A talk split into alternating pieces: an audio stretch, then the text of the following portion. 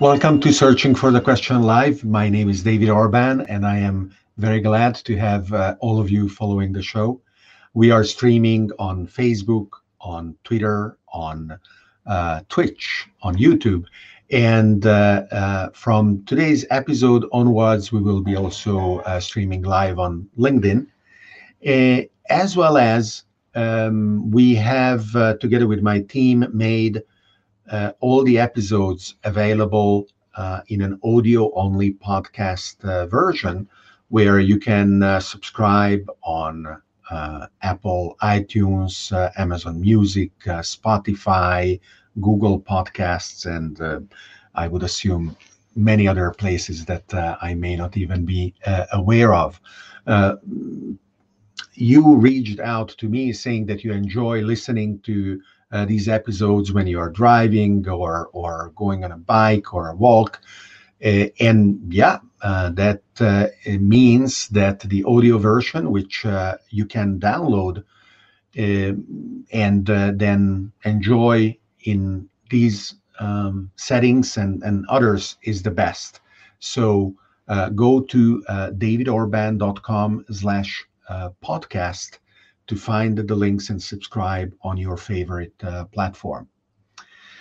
And uh, the episode uh, uh, we have today is, uh, for me, uh, very exciting for um, many reasons.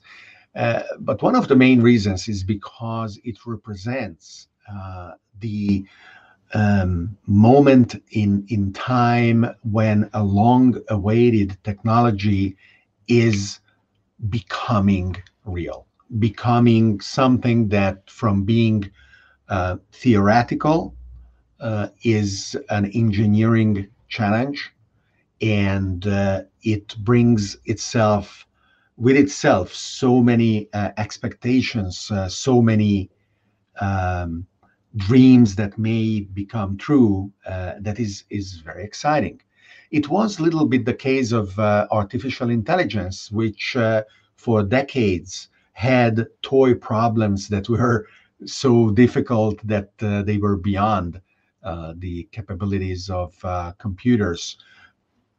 Hey, computer, tell me if this is a cat or a dog. Well, uh, it became almost a joke uh, that AI was unable to answer such an elementary question. And now, uh, for the past 10 years, uh, AI has been delivering at such a speed, at such an acceleration, at such a jolting rate with an increasing speed, with an increasing rate of acceleration, that even experts in the field have been astonished uh, by what uh, it has been uh, capable of.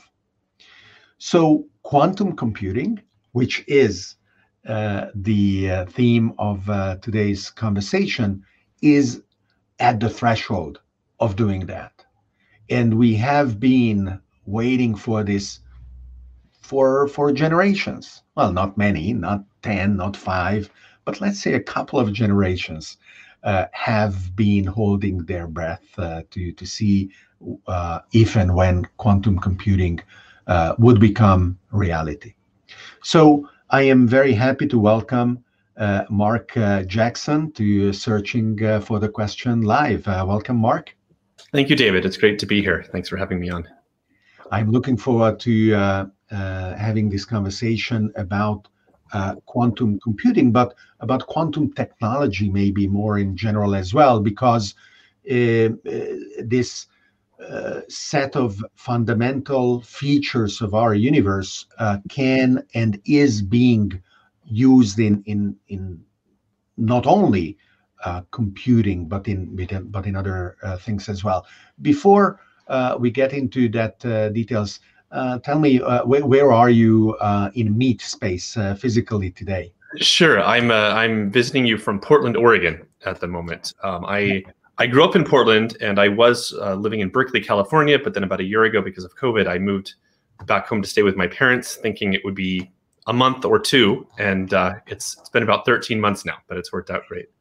Uh, welcome to the club. And uh, and uh, then the next necessary uh, but important question is: uh, Have your parents been vaccinated yet? They have. Thank you for asking. Um, yes, they were vaccinated about three weeks ago, um, fully. So, so, we're all good. Fantastic. And and what about you? I get my second dose this afternoon, so I'm. Oh, uh, right. Hooray! Hooray. Uh, I, I, only have, uh, according to a non-official but probably, unfortunately, a reliable uh, uh website, uh, 22 million people ahead of me in the in the line. So I'm I'm not quite there yet uh, because I'm speaking to you from Italy and all over Europe. the vaccination program is is having a hard time accelerating, which which hopefully it will. Yes. And tell me how you uh, came to to to do the work you do uh, in the field of of quantum computing and quantum technologies in general. Sure. Sure. So my background is in physics. Uh, I did my PhD at Columbia University in superstring theory uh, under the supervision of Brian Greene, who some of you might recognize.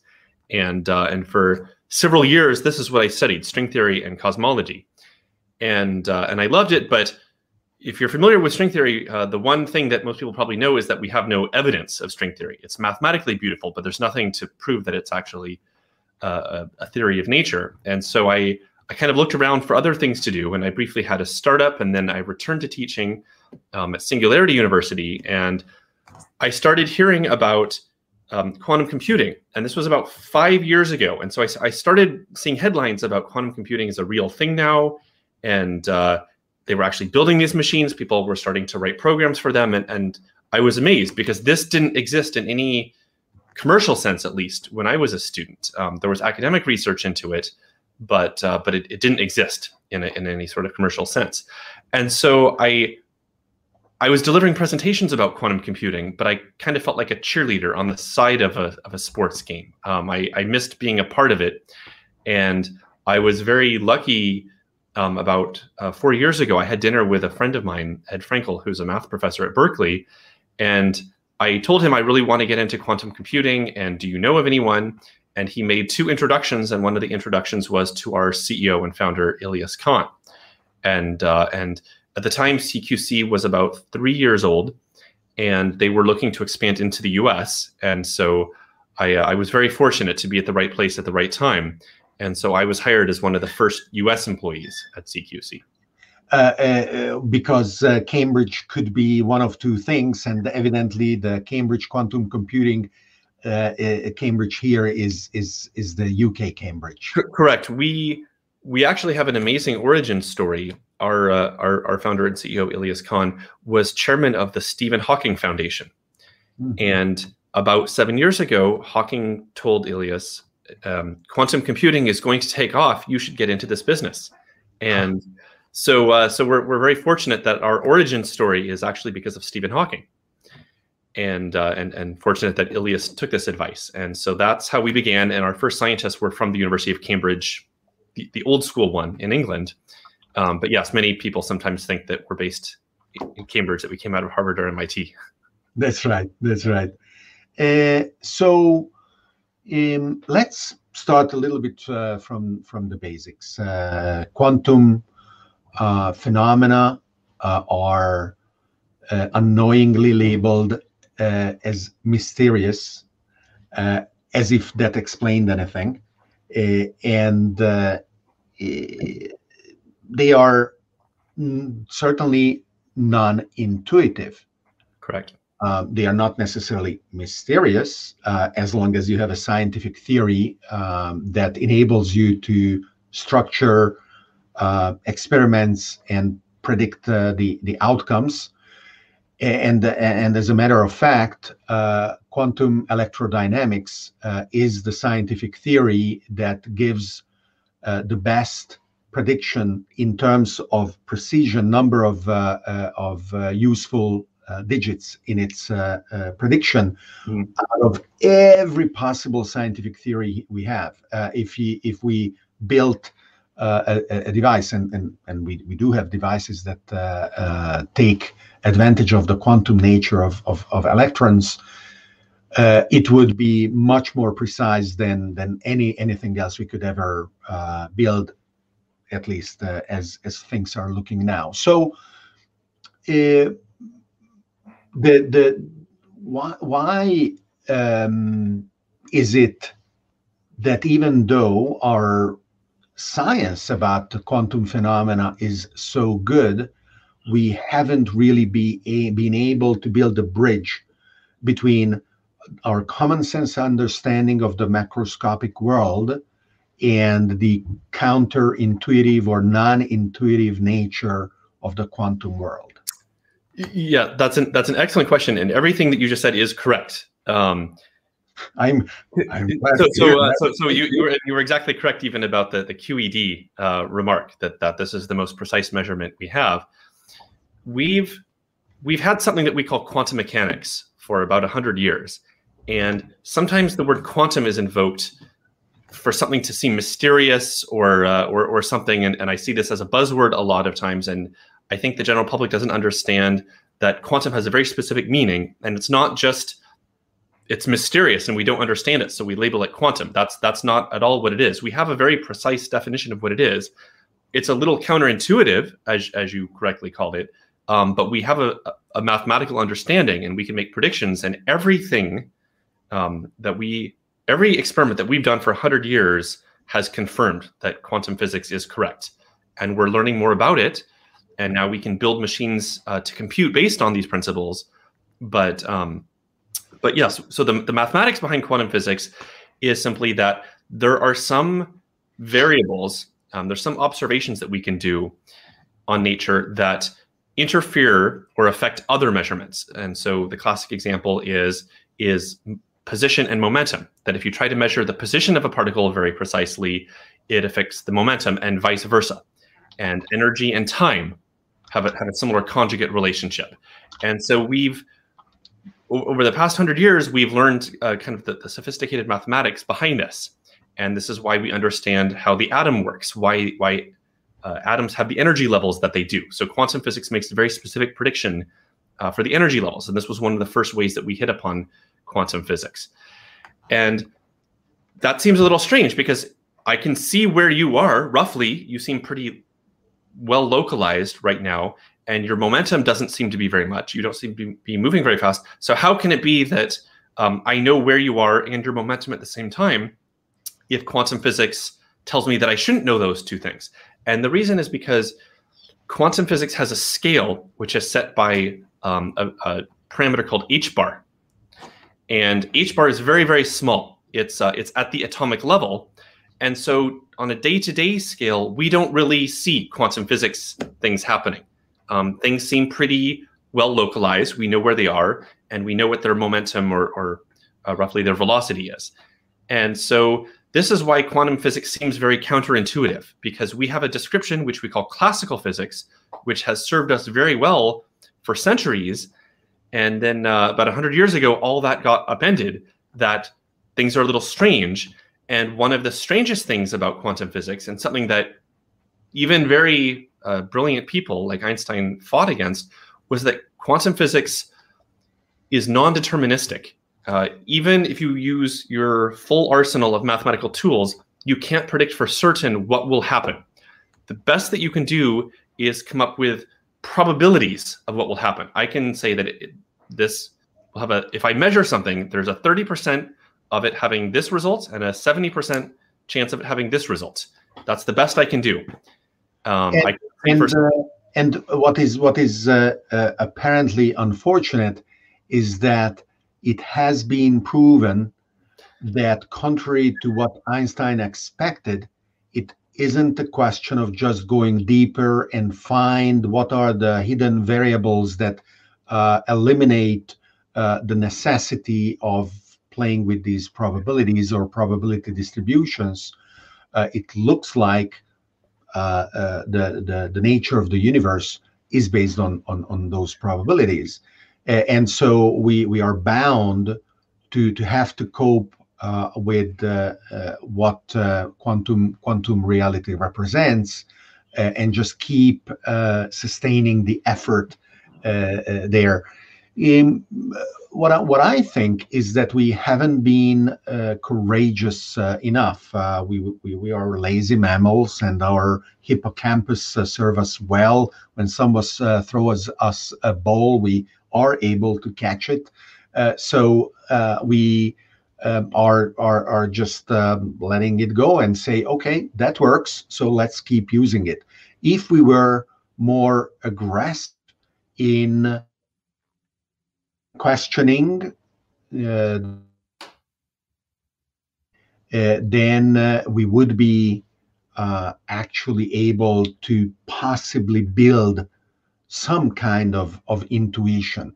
Um, and, and I don't know if uh, longtime practitioners uh, of your field uh, have have that, which could, for example, mean to be able to say, hmm, this experiment could uh, generate interesting results.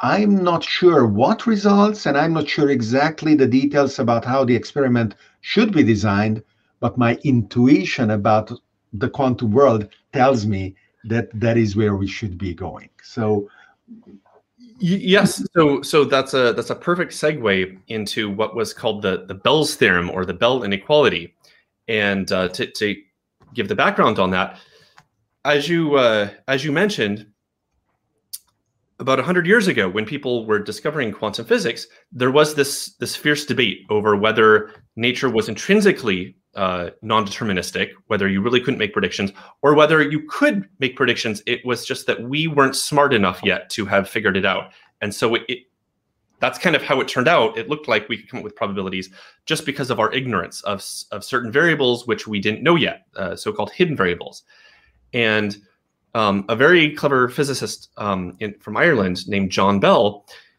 So apparently he he believed that there were hidden variables and so he he devised an experiment to test this, a very clever experiment. And what he found was the opposite: that there were no hidden variables. That nature is fundamentally non-deterministic. That nature really did roll dice, uh, as Einstein once uh, said in objection to this. Um, so, so that's the most fundamental thing. And I personally think this is the most interesting experiment in all of science because it says for the first time that uh, that we can't predict what's going to happen. Uh, there's a fundamental barrier to our our um, knowledge about something, and uh, and I think most most people have never heard of, of John Bell and the, and the Bell inequality and the Bell's experiment. And, and, and here's another experiment uh, that that uh, a lot of people haven't uh, heard about, and and which puts Bell in a, in an interesting company because Michelson and Morley were two physicists who similarly yeah. uh, uh, uh, set out to prove the existence of ether, which would be, uh, they thought, the um, substance uh, that uh, supported the propagation of light. and as Earth moved across this hypothetical ether, the speed of light would be different depending on the direction. And so they designed an interferometer uh, and and uh, the the result was the opposite uh, of what uh, they expected. So so uh, from a historical point of view or from an epistemological point of view, it must be uh, very weird to be remembered for the opposite of one's own convictions. in the case of both Bell and Michelson and Morley, I wonder if someone has written a book or an article about scientists that set out to prove one thing and ended up proving the opposite for which that is named. Yeah. And and and did they, uh, as a consequence, uh, uh, well, obviously changed their mind? But what were the subsequent steps? Uh, was that changing of their mind something sufficiently traumatic to leave them um, in, uh, leave them saddened or or or or in some ways handicapped uh, in terms of further exploration, or were they spurred? And were they uh, catalyzed uh, in a in a novel direction where their creativity an ability to imagine new types of experiments was was uh, uh, uh, renewed. Uh, well, maybe maybe there is, or or it uh, still needs to be to be written. Um, now, talking about these kinds of surprising principles driving the universe, the lay public is then driven to an extreme, which physicists recoil against or, or, or from. And that is to say, oh, if a given set of principles is invalid, such as, for example, our ability to simultaneously establish variables that are correlated uh, based on the Heisenberg uh, principle of, of indetermination, then all principles must be put in question and and are almost certainly falsifiable. And a couple of these, uh, which I would like you to comment on, are uh, the maximum speed of propagation of information in the universe, mm-hmm. aka speed of light, as as more commonly is described, and uh, the principle of causality, and and the two are are related, right? So, first of all, would you agree that uh, it is quite likely that we will never falsify those principles? And and and and why that matters? Sure. So you're correct when when one first hears about quantum physics um, and and things are uncertain and you can't have complete knowledge or predictions about things it's tempting to say oh so we should just give up. Physics is useless. Uh, let's go home. What's the point in doing everything th- that's not true. Uh, quantum physics does place a limit on on certain things that you can know, but the fact that you and I have computers in front of us and we can communicate like this, uh, clearly, laws of physics do work. We can do some things. Um, it just means that the laws of physics are, laws of physics are a little bit different from what we what we thought they were. The examples that you mentioned of, of speed of light and causality, both of these came about from um, from Einstein's special relativity. And so this was something he developed in 1905 because people had noticed uh, there were some cracks in physics, and uh, and one of those cracks was that electric and magnetic waves were governed by um, by four equations, which are now called Maxwell's equations, and these worked very well. They described how electric and magnetic fields propagate and how electricity works and things like this. But funny things happened as you approached the speed of light. So it worked fine if you were just sitting there, but as you approached the speed of light, the equations didn't really behave properly. And um, because of this and some other things, Einstein developed what is now called the, the theory of special relativity. And it says that space and time are connected in a very funny way, and that when you when you add velocities together, when you when you think about how to transform something, if it's moving, it's not as simple as you would think. For example, if a if you're on a train and the train is moving 50 miles per hour and you're walking at um, one mile per hour, you would think that, as seen from someone on the ground, that you are moving at 51 miles per hour. It, it's it's so simple that we don't even think about it. You just add the velocities together, and it doesn't occur to you to do otherwise. Einstein showed that's not quite true it's uh, it's it's more like 50.99999 miles per hour, and that's unimportant, of course, on a day-to-day basis. But as you approach the speed of light, that that little difference becomes more and more um, pronounced. And so, um, what he showed was that when you when you approach the speed of light, Maxwell's equations behave in very unexpected ways. And what happens is that there's a, there's a speed limit to the universe. You can't if matter objects which have matter and mass, uh, which like you and I, we can move, we can have a velocity, but it could never exceed the speed of light because it would take an infinite amount of energy to do that. Light can go at the speed of light. It has zero mass. And so light can only go the speed of light, neither less nor more. Um, and we've never found anything that, that could move faster than the speed of light. And so it does kind of put this, this uh, cutoff, the speed limit on the universe could you could you have something that go that goes faster than that um, it's it's theoretically possible, but I'll explain a few reasons why it's very unlikely. So, so special relativity is uh, it's a local statement, meaning that just there in your neighborhood, you could never go faster than the speed of light. But 10 years later, Einstein developed what's now called general relativity, which says that gravity is actually the curvature of space and time. And so space and time can be curved in, in kind of funny ways. We just take for granted that space and time are flat. Um, and so it is possible, and people have explored this, that you could have unexpected, um, even more unexpected relationships between space and time if you allow for curvature. Now, could you have the extreme example of of uh, like going back in time, like a, a, Back to the Future type scenario where you interact with your past self or your parents or something, and which would of course affect your future. We don't think so for the reasons that pop culture has pointed out. Uh, it just seems like there's a paradox, and uh, and the mathematics bear this out. You just can't get a consistent theory of, uh, of, of physics out of this. Is it possible that someone could cleverly figure out a way to keep it consistent? It, it's possible, um, but nothing that we've seen so far has indicated that that's possible.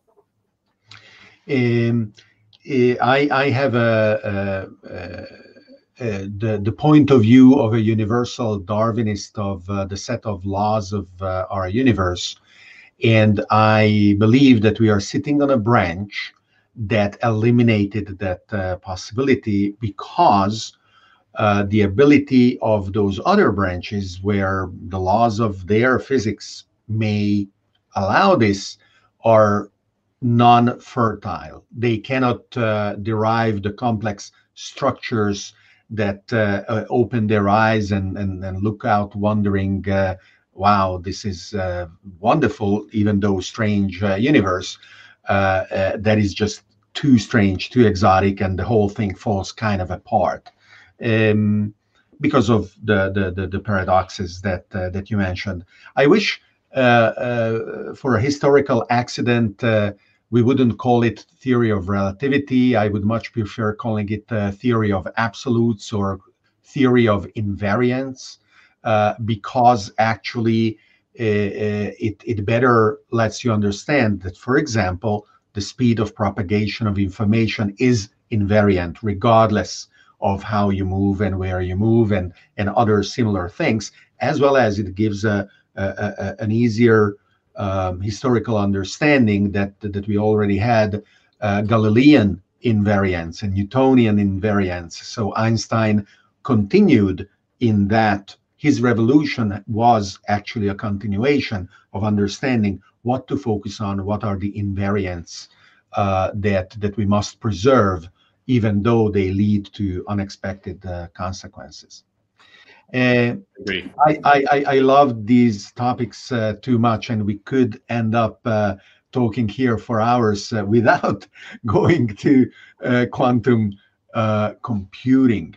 Um, so we have been successful in going from fundamental science uh, to applied science to engineering and to commercial applications in many fields. Um, we have known about uh, water evaporating for thousands of years. Uh, we've been boiling pots of soup long before we had steam engines. Uh, the 20th century has been characterized by a shortening uh, of our ability from discovering some fundamental phenomenon to applying it uh, and and uh, uh exploiting it for for our uh, needs. And and quantum phenomena are in that in that shortening. Mm, and and uh, so so let's look at what are the features and and how are we trying to exploit the features of quantum phenomena in order to compute better uh, and and where are we in the applications of of, of that? Sure. Sure. So let me first start with uh, with the motivation for why we we even thought about building these things that we now call quantum computers. We've known for some time that that some problems are tougher to solve than others, and uh, and there, there's a whole uh, branch of of mathematics and science uh, concerned with this. And one example, uh, which which is relevant here, is in in chemistry. We know what the equations are for studying molecules, and we've we've known this for about 100 years. The equations are, are very well known. The problem is that as a molecule gets bigger, as the molecule gets bigger, you have more and more atoms, and every atom has several electrons, probably, and every electron is interacting with every other electron in the whole molecule. And so, even though you know what the equations are, trying to solve for all of them simultaneously is uh, is very difficult, and it becomes more and more difficult as the molecule gets bigger. And so, only in the very simplest cases can you can you actually solve this. And so this is one example of a, of a much broader class of, of problems. About 40 years ago, a, a very famous physicist named Richard Feynman, who uh, who developed many things, including the like the path integral theory that you kind of alluded to earlier, he recognized that this was this was going to be a major stumbling block because if we ever hope to make any progress in doing chemical calculations, we wouldn't be able to use normal computers you might be tempted to say, well, computers get better every year. Um, our computers today are certainly better than they were 40 years ago uh, by, by a factor of a billion. But if you if you look at the scaling, that's still not good enough. The molecules become so much more complex as they become bigger that we never ever would be able to uh, to solve these using normal computers. And so what Feynman suggested was these equations that we're trying to solve are quantum in nature. So we should be using a quantum computer to do this. And what he meant by that is to take advantage of this uncertainty that we see at the quantum scale. Normal computers use things called bits, which are just ones and zeros. So everything on, on the computers in front of us right now, uh, at the most basic level, are ones and zeros. Even though we have graphics and color and everything, the way that the computer actually thinks and stores and, and calculates is based on ones and zeros quantum computers and, and quantum physics don't doesn't use ones and zeros. It uses um, something that we we call a quantum bit or a qubit, which can be a, a zero and a one at the same time. And the technical name for that is superposition. And it relates back to what we talked about a few minutes ago that nature sort of exists in this indeterminate state. And only upon measuring it do you get an outcome and you, you can know the probability of the outcomes, but you don't get to know exactly what's going to happen with certainty. And so what Feynman proposed was keeping these qubits in this undeterminate state, doing calculations, and then only at the very end do you make the measurements. Now, the reason that he proposed this was because as long as the qubit remains in this state of superposition, you're sort of like doing two calculations at once. You're sort of doing a calculation with a zero and doing a calculation with a one simultaneously. It's uh, it's a little more technical than that, but that that's kind of the the heuristic. And so if you had 10 qubits, that could represent about a thousand different combinations at once. When you think about all the different permutations, that's about a thousand. 20 qubits could represent about a million states. 30 qubits could represent about a billion. And so every time you add a qubit, you're doubling the number of configurations that you can consider simultaneously. A normal computer would have to consider all those possibilities one by one. And, and that's what takes so long is that it has to go through all these different possibilities one by one. A quantum computer, if, if programmed correctly, could look at them all simultaneously and the correct answer sort of emerges because all the incorrect answers cancel each other out. Now, um, I, I want to emphasize this only works in very certain cases. You can't simply take a, a, computer program written for a normal computer and run it on a quantum computer and expect it to be a million times faster. Mm-hmm. Um, and and I, have kind of seen that misunderstanding elsewhere. So I, I, want to make that very clear that quantum computers will never replace normal computers. It's only for very specific problems, but for those problems, it could it could solve the problems much much faster than a normal computer could. So much faster that we could solve them when we couldn't have solved them before. And chemistry was the, the first example that Feynman uh, focused upon, but we now have several other examples uh, related to machine learning and uh, natural language processing and, and even ones related to cybersecurity. And so we're, we're just starting to now uncover what kind of applications quantum computers are good at. so that's that's the motivation um, behind it behind quantum computing. Um, um, the, the second part of the question was uh, what, what, what is the status uh, of our ability to to build them. Before you answer that, actually, um, uh, uh I remember um, more than, than 10 years ago when I uh, was uh, at the at the launch of one of the first commercial quantum computers built by D-Wave where Geordie Rose, uh, the, the, founder, met uh, a few of us in an invitation-only event. And the day later, they were on the cover of The Economist. And the whole world of uh, uh quantum computing uh, uh, specialists in academia shouted, "Oh, it's a fraud! It's impossible! It is never going to work!" Blah blah blah blah. And and and I I had a very um, cynical uh, reaction to their skepticism. What I said at the time is, well, and I don't know if you remember Sergei Bubka, the uh, the pole vault uh, champion, who um, in the 80s, maybe the 90s, would go from tournament to tournament, always improving his own personal record by one centimeter. And it was evident to everyone that he could jump 30 centimeters right away more but he was better off collecting the various prizes. And a little bit to me, it sounded at the time that uh, uh, that that D-Wave was disturbing the plan of the academic world. That was better off, uh, you know, getting grants and another grant and a grant, and they were not necessarily incentivized from creating a workable commercial computer that may not have been able to live up to the expectations of a universal quantum computer because it is very specialized, very uh, you know narrow in its in its abilities, but still uh, it it uh, proved the reality of, of and the tangibility of of something that that uh, was only theoretical until then. So, are there still people who are skeptical about the feasibility we established the desirability. Are there still people who are skeptical about the feasibility uh, uh of uh, um, uh, of uh, quantum computers? And and uh, let me before you answer bring up the comment from Tiago who said I remember following the news back then and I and I like he says how they decentralize research um, so hi, Tiago. Thanks for your, your comment and remark there. So Mark, are the skeptics done or, or they are still very eager to, to tell everyone is just a scammer?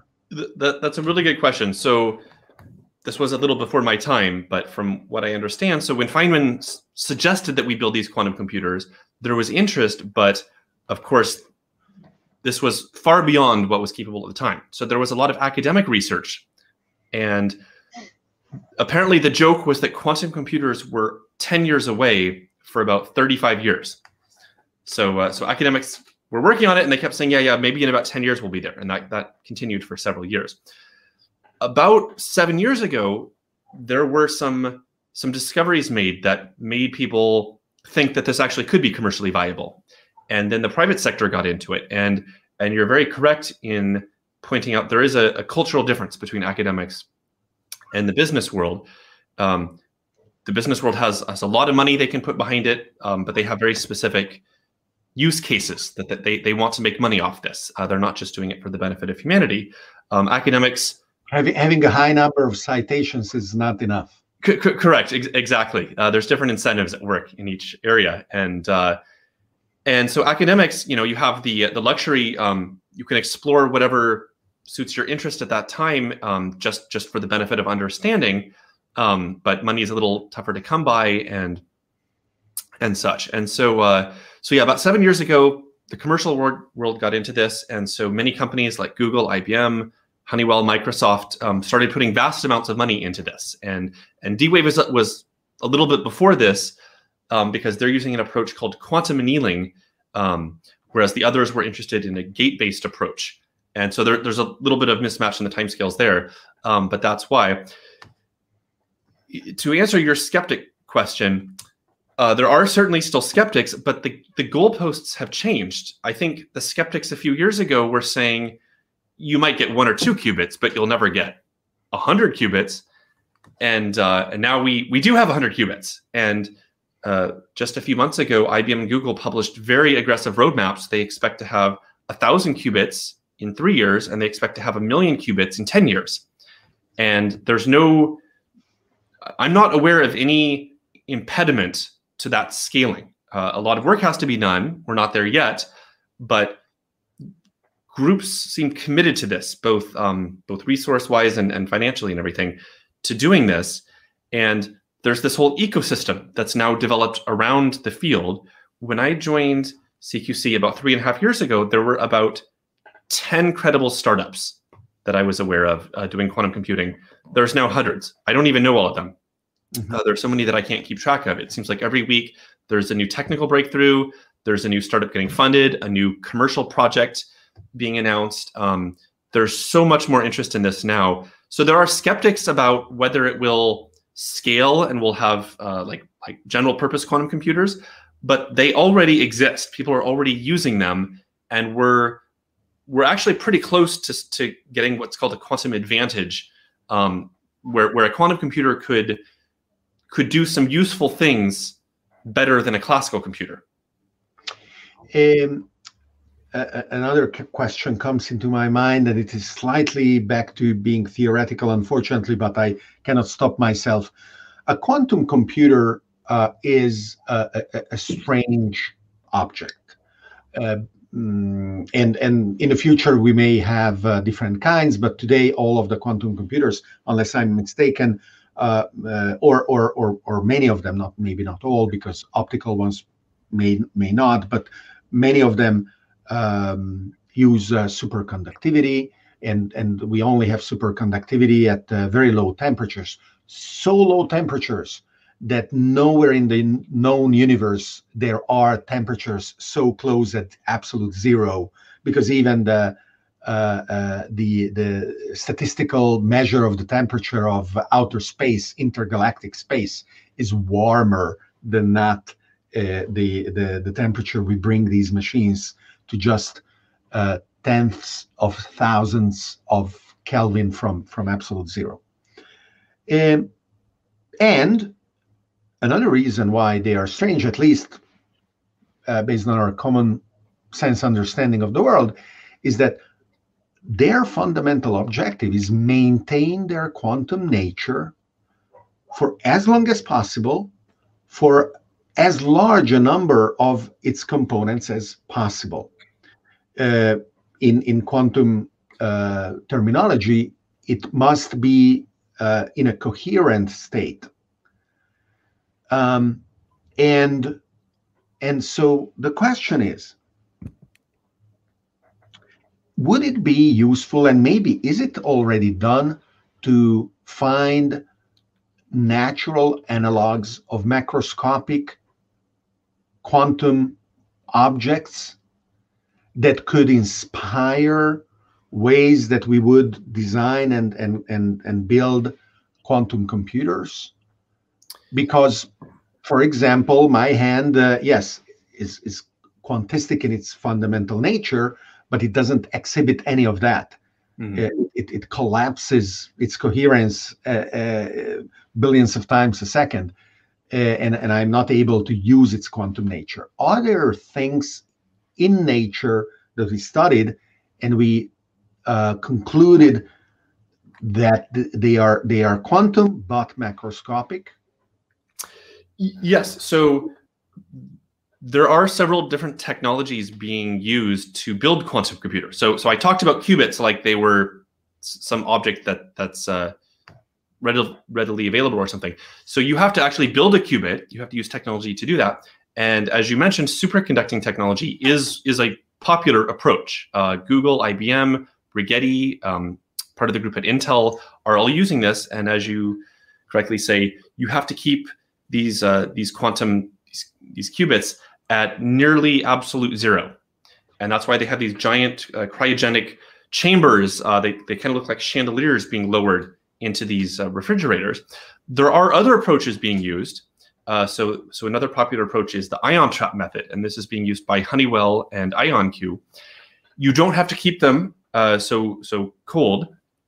You actually use lasers to mani- manipulate the charged particles, and uh, one of the advantages is that these uh, these ion trap qubits are much more stable. Uh, they they can last quite a bit longer with their coherence time than superconducting qubits.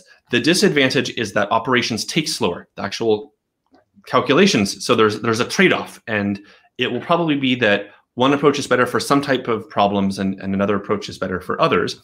There's also photonic, where you use photons or, or little particles of light to do the calculations. And there's two startups, uh, Xanadu and PsiQuantum, who are using this. And the advantage to photonic is that we, we know a lot about generating photons and using them, and you can put them on a chip. So, uh, so, so we already have these foundries that can put uh, integrated photonics and silicon on a chip together. And so you could have many, many qubits very easily. The scaling is kind of immediate. It's it's the fundamental technology that needs to be worked out, but it's very easy to get lots of them as, as long as you can do a few.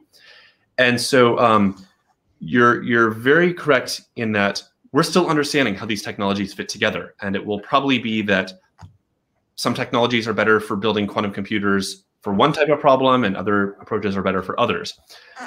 As for macroscopic examples of this, it, it would it would strike me as difficult, uh, just because these are quantum objects that we're manipulating, and it's so counterintuitive to what we experience on a day-to-day scale, and so that's why that's why I, th- I think all of the the qubit construction is uh, is done on on very small scales using kind of counterintuitive type approaches.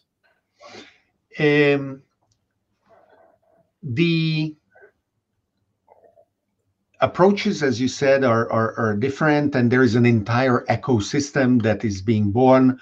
The very uh, uh, uh, nature of the multitude of, of approaches uh, uh, uh, supports what, what you said that, that it is hard to keep up with everything that is going on in the in the field, and it is beautiful because it is it is the very demonstration of the health uh, and, and and the variety and uh, and the vividness um, uh, and the promising variety of, of, of these approaches.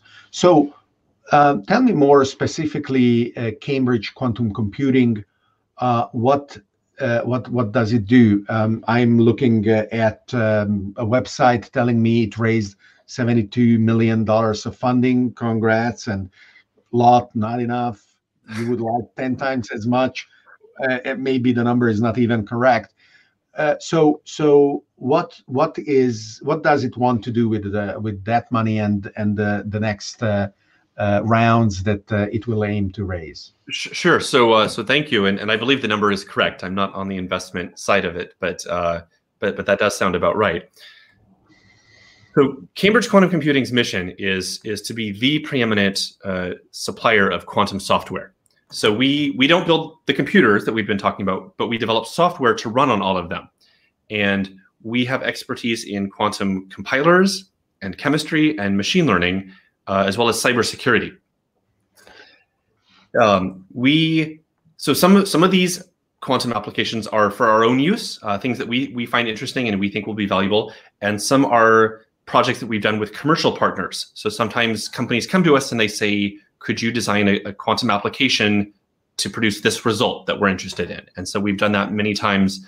Um, so financial companies, there's kind of an obvious incentive. Can you come up with a more accurate trading algorithm uh, or a better optimization type algorithm? Sometimes it's it's scheduling. Sometimes it's chemistry. Uh, they're interested in some chemical results, and so we have a chemistry application to uh, to produce these results. So we we do that on the application side. I think the most important thing that we've done to date is actually the compiler uh, or quantum software development kit that we've developed, which we call Ticket. Uh, that's T K E T. And I, think many of the viewers right now are familiar. Yeah, right there. Um, when you program a computer, you need to have a compiler because what you as a human programmer type in will probably be in C or Python or what have you. And so you can understand it. It's intelligible to a human. But the computer understands something completely different. It's machine language. And so you need a compiler to convert what you've typed into instructions for the machine.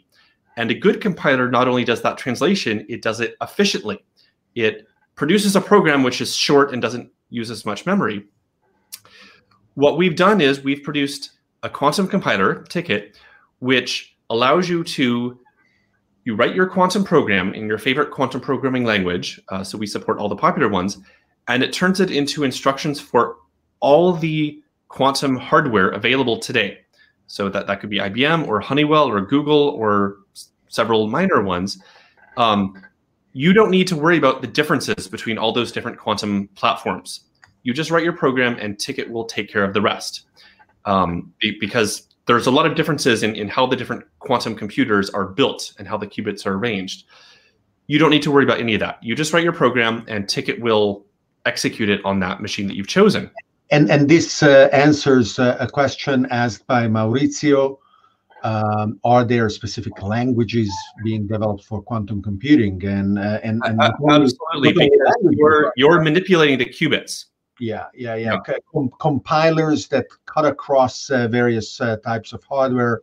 So the abstraction layer being achieved is such that as you said developers can think about the problem set and the algorithms and they so Uh, what used to be uh, in uh, in in uh, IT world uh, the assembly language, uh, we are now beyond that because the right. language was touching the hardware and it was specific with the particular hardware.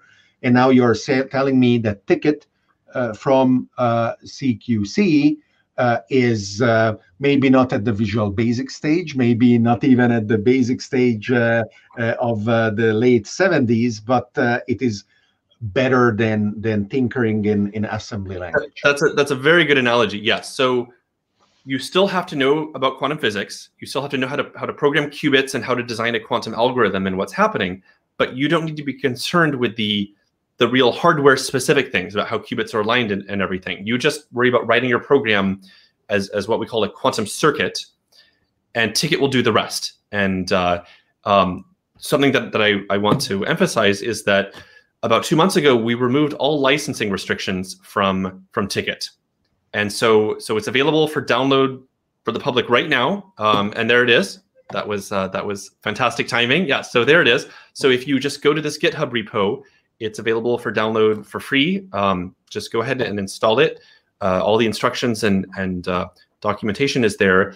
And if you can come up with a million dollar killer quantum app, fantastic. Um, you don't and, need to. Uh, and you know, you know why is that?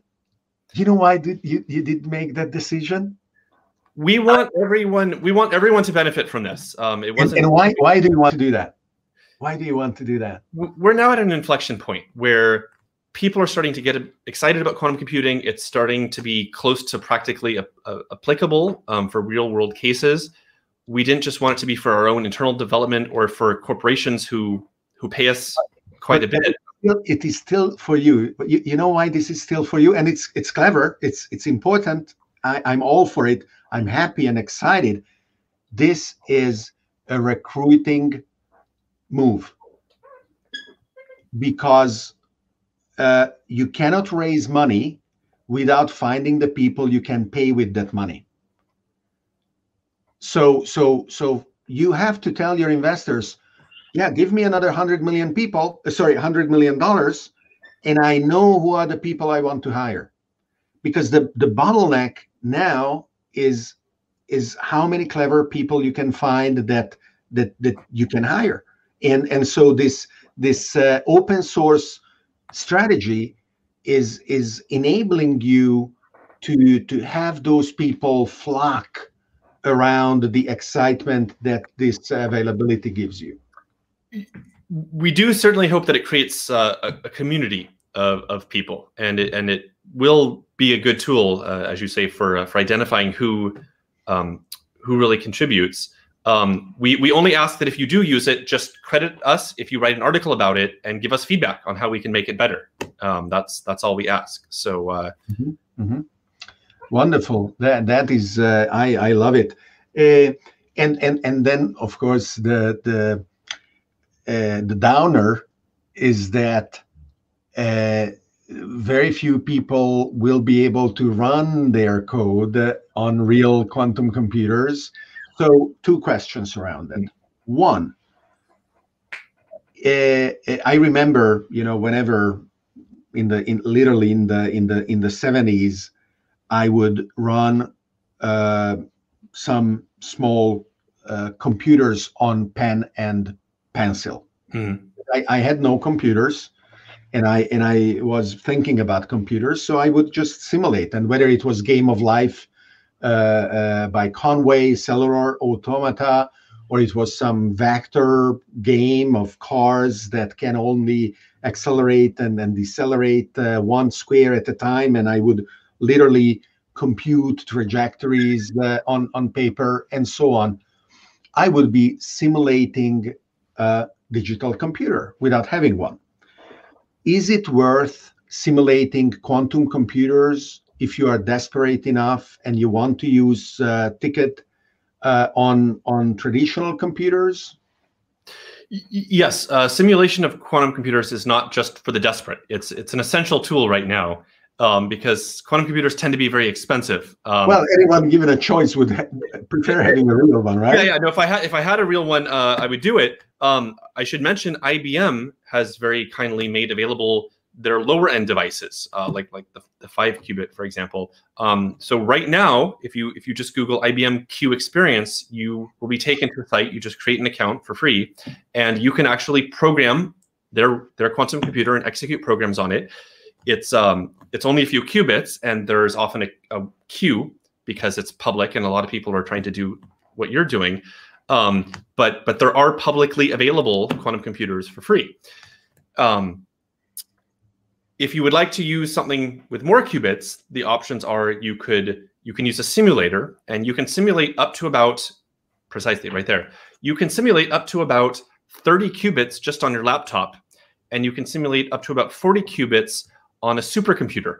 And that might sound funny because uh, going from 30 to 40 doesn't sound that dramatic. It, it sounds like only a 33% increase. But remember, every qubit that you're adding, you're doubling the number of configurations and so uh, so that's actually a thousand fold increase in, uh, in in how many configurations you're considering. And so so simulators do exist. There's many of them. If you would like access to real premium quantum computers, there's a few options. You can you can contact uh, some of these uh, hardware vendors directly, like IBM or Honeywell. Um, sometimes the terms that they offer for access isn't favorable either for academics or for startups. Uh, that there's a long contract and it costs quite a bit of money. Uh, I'm happy to say that we have a, an especially close relationship with both IBM and Honeywell. With IBM, we're uh, we're actually an IBM hub, which means we're authorized to resell access in increments of six months to their device. And you you would use a premium device. You would only be sharing it with a few other groups, one of which would be us. So we would work on a project together, and we can re- we can resell that under very favorable terms um, compared to if you went to IBM directly, for example. Just, and, just, to, just to make it uh, simple, um, as an order of magnitude, what does that uh, mean? Uh, are we talking about uh, millions of dollars, hundreds of thousands, tens of thousands? If if you went to uh, IBM directly for with you, with you for, for, us, hundreds hundreds of thousands, a few hundreds of uh, thousands of dollars, yeah. and and and and that would mean both getting access to the machine and access to your expertise over the right. course of six months uh, to be able to do something in those uh, in those um, uh, fields that that you mentioned before and and maybe others because uh, some client uh, could come to you and say hey why don't we do x and it could be a very interesting surprise for you as well now the the, the reason why that is very interesting is because I, I talk about uh, uh, edge technologies uh, all the time, and I always mention um, the concrete possibility of signing up, for example, at IBM or, or other places. D-Wave also uh, has an API now that you can start using, and I don't remember how many milliseconds they give you of, of computing time in total for free. Um, but but then, of course, the jump uh, is is just too big uh, to say, okay, we are convinced. Here is ten million dollars. Let's buy one, right? Uh, so so uh, making it very explicit as we just did that between playing with toy systems like the ones that uh, you can do for free and the $10 million or whatever the number that uh, allows you to own one of these beasts there is actually one or maybe more steps and and the threshold is is a few hundred thousand dollars. Because uh, the number of companies that should be very excited about this middle step gets vastly larger.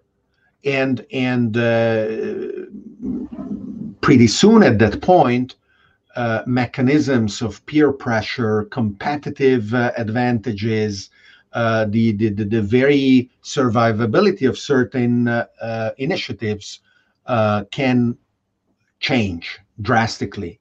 and and and so that is very very interesting. I'm happy happy to learn about that. So the engagement that you described is um, um, is is is consultative. Um, I I would assume that that it is not a, a joint venture or a, or a partnership because you would provide expertise, but the intellectual property of the specific application, even though using your open source tools, would pertain, would belong to, to the client. Is that correct? So, for most other quantum companies, that would be correct. We have a different business model. Uh, we we actually don't do consulting, um, rather uniquely. We we love working with companies on projects, but in our model, we retain the IP for the quantum computing part of it, and we license the results to the client. And that's all very that's all very negotiable. So they this is all discussed beforehand of what they're interested in for how long for what application. Um, but we we're interested in building applications, and so for that we have to keep control over the over the quantum program. Um, Okay, so so let's uh, unpack uh, that uh, a, a, bit. Um, the, the the the the the traditional stack uh, is uh, you know hardware, um, fundamental or basic libraries, input output, whatever else. Then algorithms that uh, run on top, and then various application layers that can go uh, way way uh, up uh, one one on top of the other operating system i forgot in the middle etc and and and and, and i can understand that what you want is to improve your algorithms you you want to improve your your ability to serve across uh, all uh, uh, your engagements all your your your clients um, let's concentrate on the on the top part. So you say the client takes home the results. For example, a given molecule that has been understood or designed. Okay. Or or a certain uh, what was another example that you made AI a certain AI model that was uh, that was developed or or or or, or something like that. Uh, since you retain everything else, does that mean that if they say, "Oh, uh, sorry, we forgot," let's do a, a, variation. Let's do a second molecule. Do they have to start from scratch? It wouldn't be starting from scratch. If it's something at all similar, then presumably the the work that we've already developed uh, would be a good starting point. And so we could we could add that feature, and depending on how difficult and how much time that would take. Um, that would be another project. But um, but yeah, we recognize that not every not every company can fit within this model, and and so um, uh, that that's that's just how it is. But many companies have have done this with us. Um, there's there's to use your example, like some molecule, they want to know the properties of this using quantum computing, and so we've developed an application to to determine that. Um, it, Tiago asks uh, a, a, question that is uh, mm, pertinent to one of the areas of research that you, you mentioned, or applications rather that you mentioned. He asks, um, are we going to break uh, uh, current encryption? And are you working on quantum safe uh, cryptography? That's a, that's an excellent question, and that's uh, that's one I get a lot if there's one thing that people have seen headlines about, with quantum computers. It's that it has something to do with with breaking cryptography, and this is because the mathematical formulas that we use for about 99% of, of online encryption right now, they happen to be formulas that quantum computers are good at undoing. And uh, this was realized about 25 years ago. Um, so we hear a lot about hacking and stuff, but most of the time it's because of a human error. It's not because the formulas were directly undone using computers. It's, it's because someone wrote their password down somewhere or something.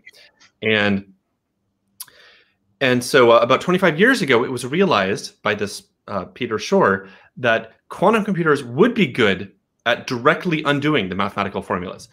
Now, back then, quantum computers didn't really exist, and so no one was very concerned about this. But now, as quantum computers become more powerful, this is starting to cause concern.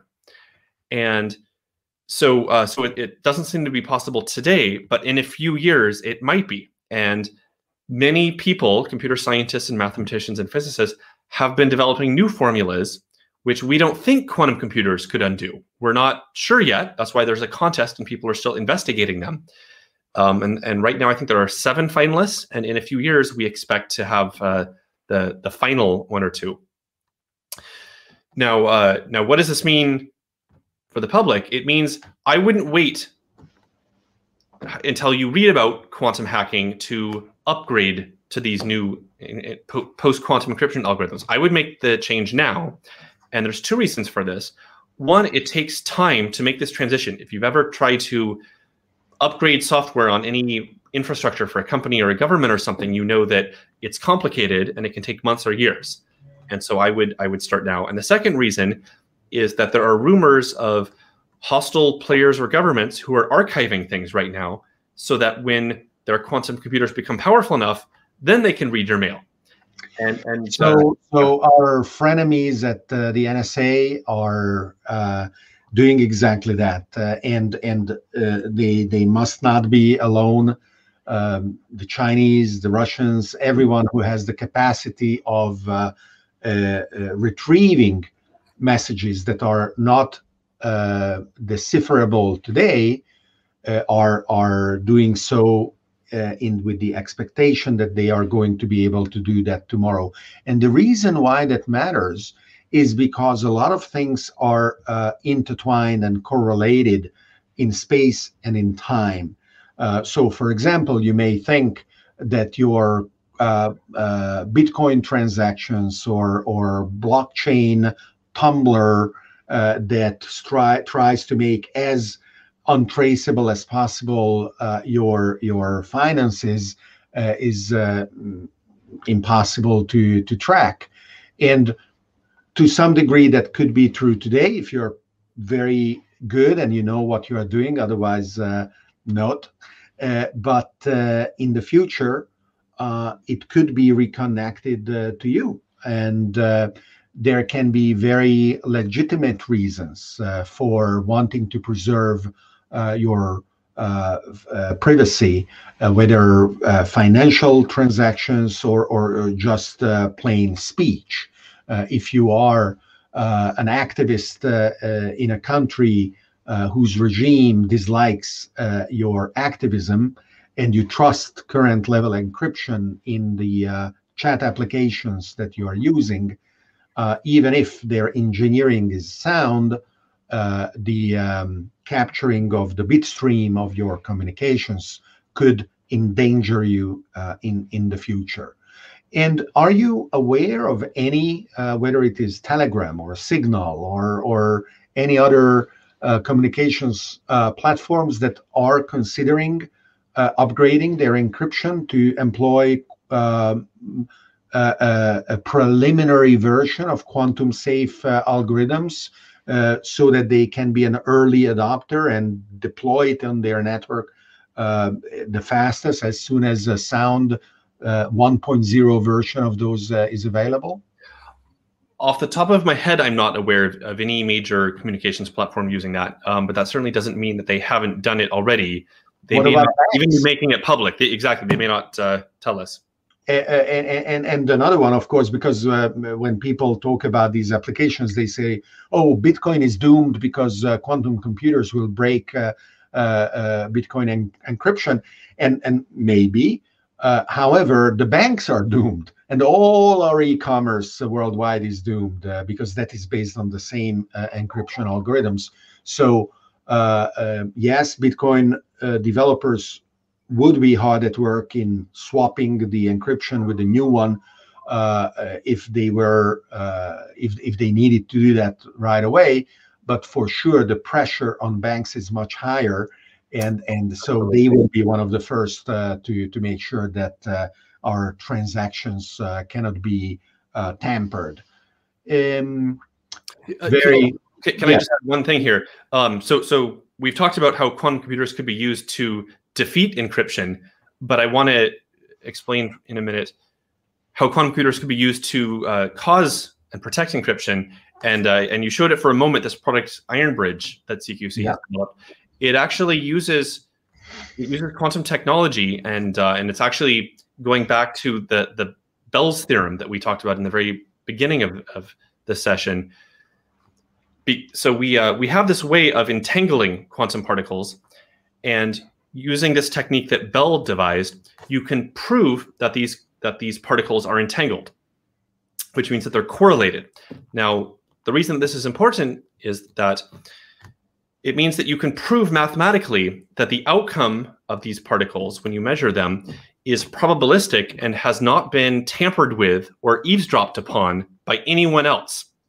So this means that you have a mathematical proof of randomness and of security and and that's that's amazing because those are the two things that you want when you develop cryptographic keys. You want to make sure that the key is random and that no one else could possibly know what it is.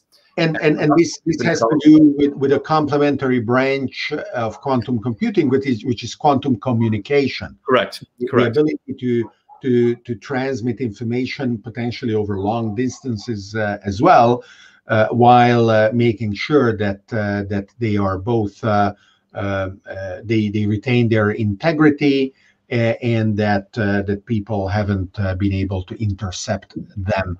Um, Jonathan is is asking a, a relevant question around this. He says, "Is the architecture of uh, our packet switching, even lower communication protocols, going to to uh, potentially change as a consequence? There will. There are already plans of a quantum internet. And so, so right now we have a, a digital internet. So the internet, as, as complicated as it is, it only exchanges digital data. It's just ones and zeros at the most basic level. So there are plans for constructing a quantum internet in which you exchange quantum data. So that would either be with with fiber optics or with lasers in outer space or, or long distances. And both of these have been done in places over over shorter distances. Uh, so China has a network, and Switzerland has a network, and uh, I believe one in the UK. And, and they, didn't China didn't China communicate with a satellite exactly, as well? Exactly. Yeah. So a few years ago, China had this quantum satellite uh, called Micius, and uh, and so they used lasers, which which communicated uh, entangled particles, and so for the reasons I just explained with this in, with entanglement and the Bell inequality, you can make sure that no one is hacking, no one is eavesdropping or, or tampering. And so this has been done in, in a few proof of concept projects. What will probably happen in the next 20 years is that there will be a worldwide quantum internet. Now, the, the big impediment to why hasn't this happened already is, is that with fiber optics, the photons can only travel a certain distance before they they just don't make it. Something happens to the photon and they don't make it to the other side. Lasers allow you to go much further than that, but of course, lasers are, are expensive and, and such. What we would love is to have a, a quantum repeater. So it means that if you have a, a quantum signal over fiber optics, as long as it makes it a short distance, then it's sort of a, a relay system. So the relay, the repeater will capture that signal and then pass it on again to begin again. So, uh, so we want to set up this relay system of quantum repeaters throughout the world. And and and I'm sure there are already some um, spy uh, or science fiction books uh, that exploit uh, uh the the weaknesses and the vulnerabilities uh, of those relays, uh, where the protagonist believes everything is fine, but the antagonist knows that it isn't, because um, it, it is it is hard to um, state, I would think that the game is over and the defenders have won and the information will be forever safe.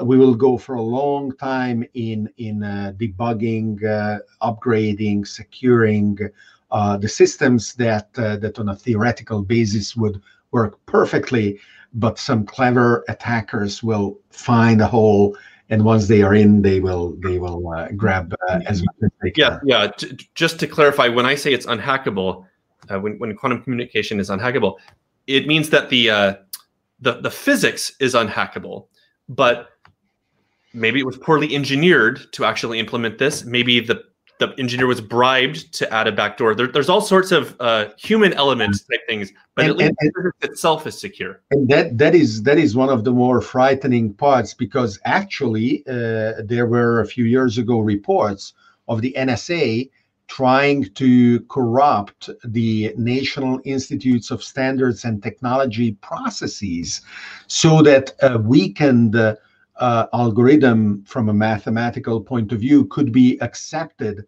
as a standard for elliptic uh, uh, curvature and, and, and, encryption, which would have meant that that others trusting the standard uh, uh, were bound to implement something that was uh, was tragically um, open to to hacking.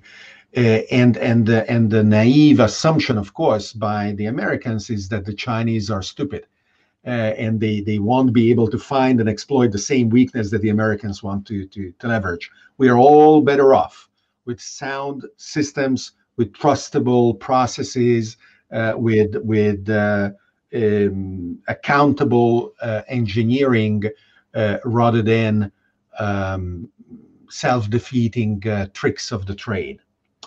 Um, Mark, we could go for a long time.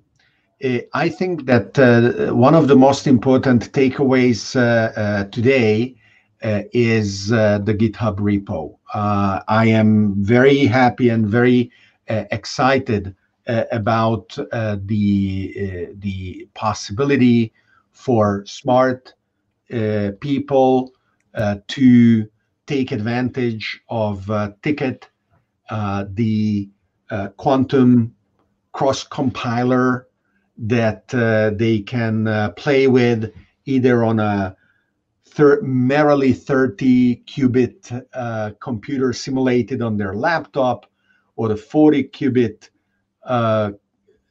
simulated quantum computer on a supercomputer or engaging with you and uh, and uh, working with a uh, real quantum computer uh, from from IBM, but getting your hands dirty with what it means and start developing the practices and the intuitions as a software developer has been made much more approachable, much more immediately uh, uh, accessible through this uh, recent release uh, by by your company. So kudos, and and and thank you so much for for being with me.